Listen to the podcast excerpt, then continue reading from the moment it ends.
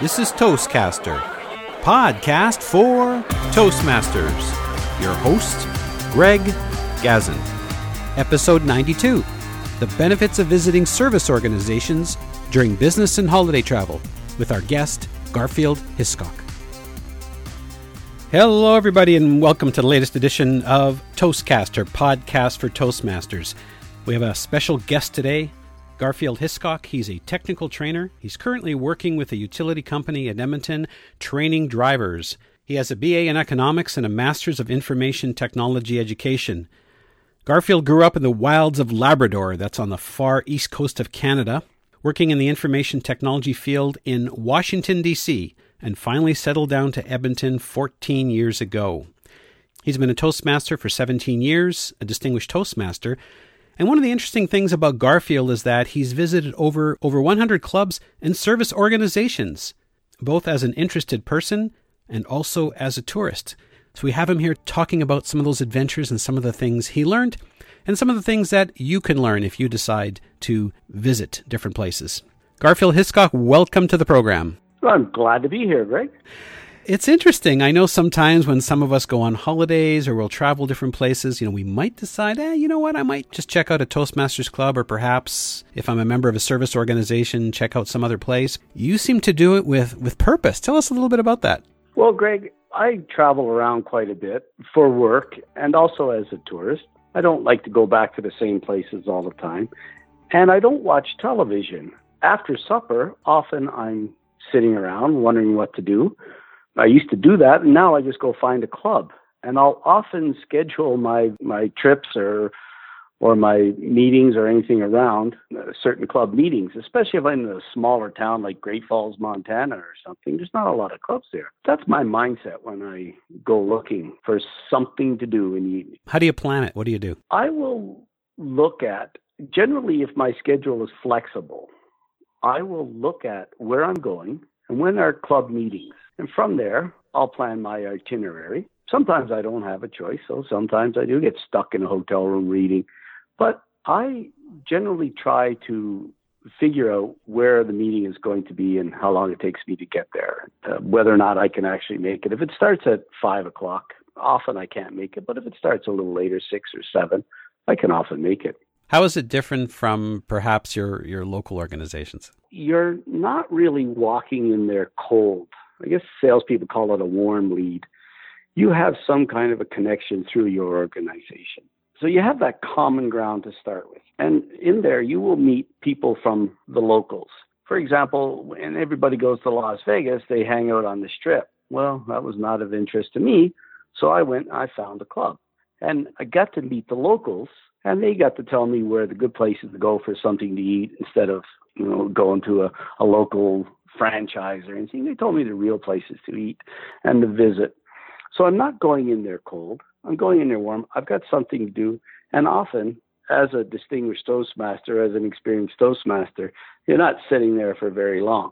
You're often put to work. I expect to be, but it's nice to see how people run different meetings and they're different interpretations of various Toastmasters policies or procedures. That sounds pretty interesting. I concur. I, I mentioned this in a previous podcast where I was going to San Francisco for a conference. It happened to do with CDs and DVDs. I guess you would call it digital media now. So I looked up San Francisco and I sent out a few emails and I said, This is where I'm going to be. This is where I'm staying. This is where my conference is. And I ended up finding a location that was meeting about two blocks from the Moscone Center in San Francisco, half an hour after my last session. It worked out absolutely well. And yes, you're right, they do put you to work. Yes. I was the A counter, but also called the A counter because I was from Canada A.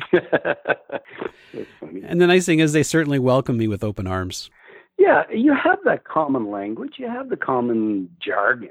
When I found, for example, it was I think it was Great Falls, Montana they couldn't believe that I was visiting Great Falls all the way from Canada. Now it's straight eight hours down the highway here.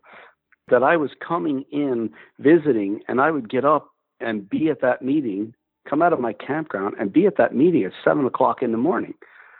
You know, I might as well have coffee with you as to sit outside my RV having coffee with the birds and the bugs.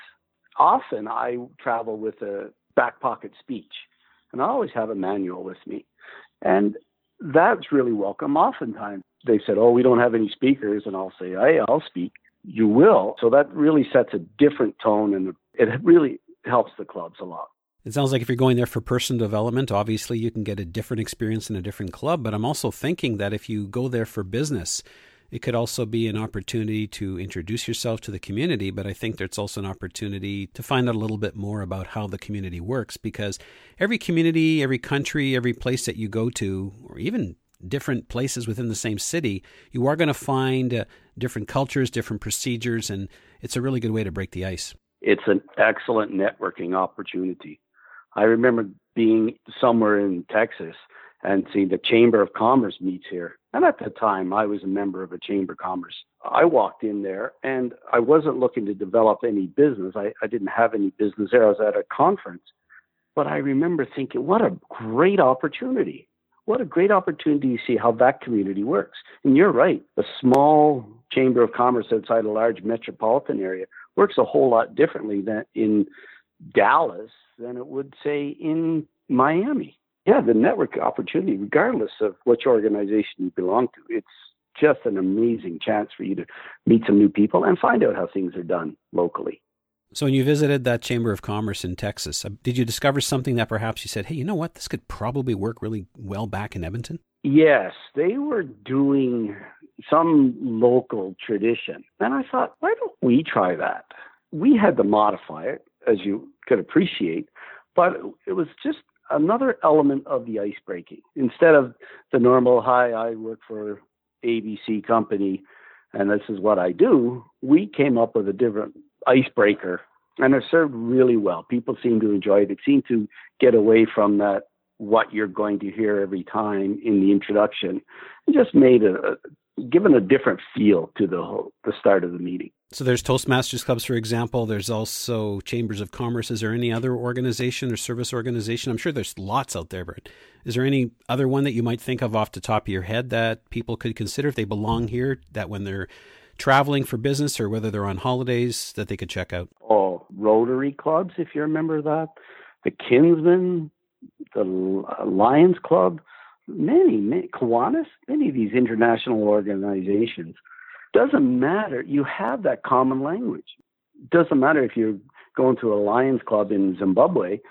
You're going to understand the, the basic structure, and there may or may not be any language barriers. That's that's a different story. But you have that common. You know, you're going to know most of the protocols. We as Toastmasters know that there's table topics and there's evaluations and maybe there's a knockout and other service groups are all going to have that common flow to their meetings. I'm also thinking that taking these types of opportunities is, in fact, a great excuse to plan to go somewhere. ah, yes, absolutely. yeah, that'd be a good excuse if you needed a reason to go to Providence, Rhode Island, because that was maybe your last state you had to visit. And there you go. It makes it a five star Toastmasters Club. That's right. You want to visit all 50 states. I'm thinking more along the lines of somewhere maybe even farther away. I'm actually doing some long distance mentoring with an individual in Geneva, Switzerland, and I've never been overseas. And I'm thinking, hmm, this would be a great excuse to go to one of their conferences or conventions. Well, yes. I mean, you have to put yourself in that person's shoes physically. So you you'd be doing yourself a huge favor by going to Geneva. Don't get me wrong, I do love the eastern seaboard. I mean, Rhode Island, Massachusetts, New Hampshire, all those areas are absolutely beautiful out there, and I'd love to get out there again. It's it's been many many years since I visited places like Cape Cod. Plus, my two co-hosts from the Toastmasters International podcast live in Massachusetts, so there's a great excuse to get out there to the eastern seaboard. But I think Geneva might be something a little different. Oh, I think so. And while you're there, you might as well go to a few other clubs. Might as well extend your stay to try to see if you get a few more countries under your belt. I'm also thinking sometimes, obviously, you're going to go with family. You know, perhaps the uh, the wife and kids want to go to a certain place, and you prefer to go somewhere else, or perhaps you are traveling for business with your spouse, and they decided they want to do something. So there's an opportunity to say, okay, honey, you can go over there, and I'm just going to go to Rotary. I'm going to check out the local Chamber of Commerce, or perhaps and she'll already know that you're thinking Toastmasters. yes, I did that when we were we were visiting some friends down in Florida, and my family is not an early rising family. So I was getting up in the morning and I just thought, you know, I might as well take a quick drive over, see what this Toastmasters Club is doing. By the time I got back and I had my coffee and met with people, and you don't just leave at the end of the meeting, you stay and visit and get to know some people want to know what you're like because as busy as Florida is and, and much of the tourist trade it is, they don't often get visitors who are there from away. That's what the person told me at this Florida club. He said, We don't get many tourists. Oh, okay, that's strange. So it goes to show you that regardless of where you go, you're you're not always treated as a tourist. You're a, a guest because you're an anomaly. Guy from Switzerland coming to our club in Florida for a visit because he's happened to be close to the, the major theme parks. So that there is that camaraderie that's built in. And the learning goes both ways. I mean, I had mentioned things that you could take away, things that you could learn, but I mean, they could also learn from you, or they might be maybe this is the first exposure that they've had to someone from a different city or a different country, or just just someone who may perhaps speaks a different language. Yes, or in our case, speaks it differently. but they say about Canada and U.S., it's two countries separated by a common language. That was one of the comments I heard I forget. I think I was in St. Louis or something, and one of the guys, my evaluator, I remember doing a, had a speech, and he just said it was a very good speech, but there was a couple of phrases I had no idea what you're talking about, and he listed them, and I realized, oh, I was speaking in Canadian, and he had never heard it. Yeah, spoken in Canadian, eh? Yeah, you're right. You do bring a lot of things to them, and so often people, it's the same club members, especially maybe in some smaller communities or a little more insular communities. It's the same people in and out, and they don't get a lot of guests at the best of time. And then you come in and you're a breath of fresh air and you have different ideas. So you're right. You never know what the protocol, what protocol you're used to that you bring to a new club, or not a new club, but a different club. I, I, was specifically thinking more about things like speaking Spanish or speaking French because we do have a Spanish bilingual Toastmasters club here. I visited clubs in Montreal where they spoke French. It's quite fascinating learning about how they do their trainings and just things are just a little bit different. I mean, they're probably different from the club across the street, right. but I just find it fascinating to learn new things and, and meet new people. Have you had any epiphanies? You said that you gave a speech at a different club in a different place? Were there any epiphanies in terms of feedback that you received that perhaps you never thought you might receive? I think the one in St. Louis, where I was using Canadian uh, phrases. And actually, when I was a member of a club in Fredericksburg, Virginia, I actually did a speech based on the difference in language and the different words that we use between Canada and the US. And that was very well received and I got that inspiration from that speech in St. Louis, where I was just unknowingly just using our phrases that we have in northern Canada, and I also know that the expressions that we use in northern Canada are different from East Coast and different from Quebec and Ontario. So it's having those things put out. And one of the things that we're always taught is don't use jargon. Avoid using jargon. Avoid using this and that. Well, one of the things we have to learn is jargon isn't always technical jargon. Jargon, it's regional jargon. Now, if you're going to do a speech on colloquialisms, maybe go to come in Alberta and you want to do a thing about what a bunny hug is, and you're from Saskatchewan. Well, everybody knows what a bunny hug is there, but maybe not as many people know. Maybe if you're in Iowa, nobody knows what a bunny hug is. I think making that aware okay, watch what you say, watch how you say it. It's very important. One of our competent communicator speeches is uh, use the correct words. So I think that was a big epiphany. So, since we do have a global audience, perhaps for those people who may not be familiar with the term, what could you explain what a bunny hug is? Oh, we call them hoodies. Those are the sweaters with the hood on them. I was thinking it was more of a greeting ritual. No, no. Well, see, the first time I heard a bunny hug, I was in Saskatchewan, and they said, "Oh man, you hope you got you brought your bunny hug with you." And, but they were setting me up. They had a pretty good idea. I didn't know what a bunny hug was. But like you, I first thing I okay, how do bunnies hug? It's different things like that. Being set up is fine, but sometimes you make that mistake. And and then you have language barriers. I have some Spanish coworkers. They will talk about friends learning bouncing their Spanish off of them and pronouncing different words incorrectly and it means two different things. That's part of it too. Uh, learning a language. If you're going to be in Switzerland, maybe maybe you could brush up on your German before you go. You're a gadget guy, is you must have a, a portable translator. Oh, that's too funny. I got to tell you what happened one time. I I belong to the Latino Canadian Entrepreneurs Toastmasters. I, I use Google Translate. There's a lengthy story here, but I'll just give you one example. I used the word speaker Google Translate gave me the word altavoz, so I used that in my presentation. I think I was the Toastmaster that day. And people started to laugh. And I couldn't understand, maybe, did I pronounce it incorrectly? Well, altavoz is like a loudspeaker. Right. the funny part is they thought I did it on purpose as the gadget guy that I was actually making a joke. Oh. it's orador. That's too funny.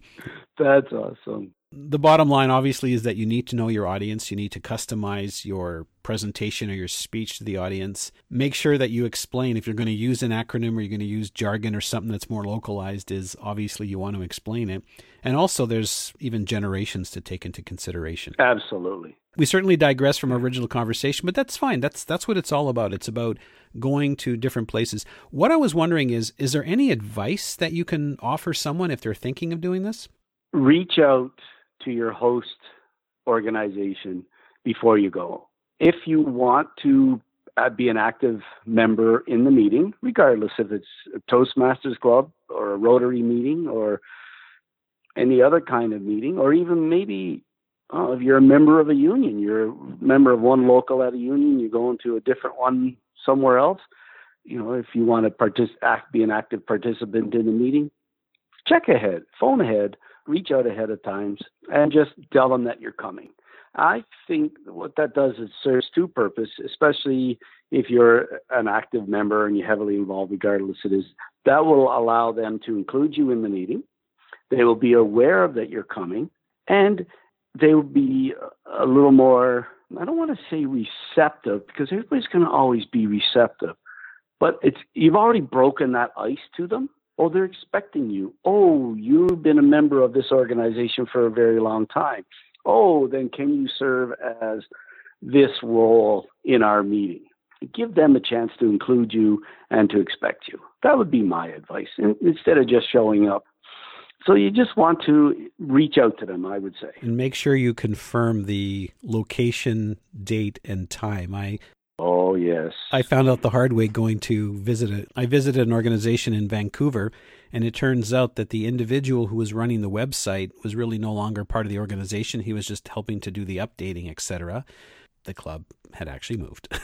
and in my case, I was in Victoria, British Columbia, and had no idea that the club had actually folded. I went to the meeting site at a college, community college, and this guy phoned me when I was there. He said, "No, that club hasn't existed in five years. Do your research, do your due diligence, and reach out to them." And some places may also have secure locations. It happened to me where they just said, "We just need some information from you ahead of time, and because you'll need to go through security. It's a secure building, but we have yeah. no problem, no problem getting you in." Just make sure you bring some ID. That never hurts. It's it's just a little courtesy. So without having to pick your favorite, perhaps what would be maybe one of the most interesting visits that you made as a tourist or interested person? I think I was up there in one of the Boston states, as the uh, Eastern Canadians refer to the New England, and I was in one in New Hampshire at a meeting. One of the people who was we were in District 45 at the time, and I was a, an area director, and it was his home club, and he knew I was coming, so they put out uh, a lot of Canadian things just to he said look he told him this guy has a great sense of humor. We can get away with a lot of stuff. So that was before i'd hate to say it's before the time of the internet but it was before the time of the internet. So there was canadian flags and there was canadian cheese and canadian beer and canadian this and that. And then they told me uh, i uh, hope you got a speech ready because you're giving one. You're our second speaker tonight. Oh, you know, I was able to do it because I was able to just come off as a you know Canadian, being involved in the same district, what the differences were, and, and I was so. But it gave me enough time. They had table topics first, and then a speech first, so I had to sit there and furtively come up with a speech outline. You know, that would be one of the things that stands out the most. Wow, that's uh, that's pretty cool. yeah, that was always have to have a good speech ready. Good thing they didn't say that. Hey, you know what? You're our keynote. You've got 45 minutes. Get up there and talk. yeah, that would be tough. I respect the people who get through that. Absolutely. Plus, a lot of preparation, of course, goes into all that. Well, Garfield, thank you so much for coming onto the program. I think it's it's really good as more people are traveling the world. They belong to various organizations. All the benefits that they can gain by visiting different places, perhaps learn some new things, share their experiences with others, and perhaps also give them something to do when they just can't think of anything that they want to do. Absolutely, Greg. It's just such a great way to meet local people and to find where the local haunts are. Especially if you're in a heavily touristed area, you don't want to go where all the tourists are. You want to go where the locals go. You want to get a better idea of the local flavors and where the locals prefer to have quiet meals or better meals or just what they like to do, or maybe there's some things off the beaten path that you can find out, then that's the way to go. Nobody needs to stand in a lineup all that time. and I think personally, it's a great way for me to center. I'm a long ways away from home. I've been busy, busy, busy doing the tourist things with my family.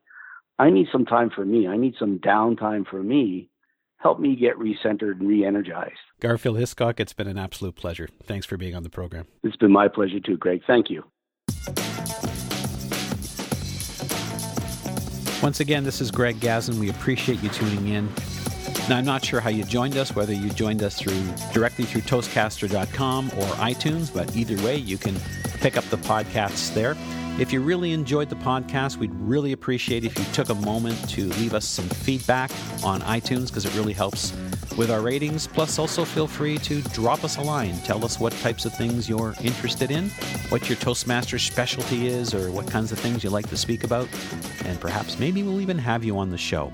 This is Greg Gazin. Till the next time. This episode was sponsored by Corey Outsmarts the Butterflies, a new book by Greg Gazin, geared to ages 8 to 80. Whether you want to improve your speaking skills or build your confidence, this short read is suitable for all ages. It's available at outsmartingthebutterflies.com.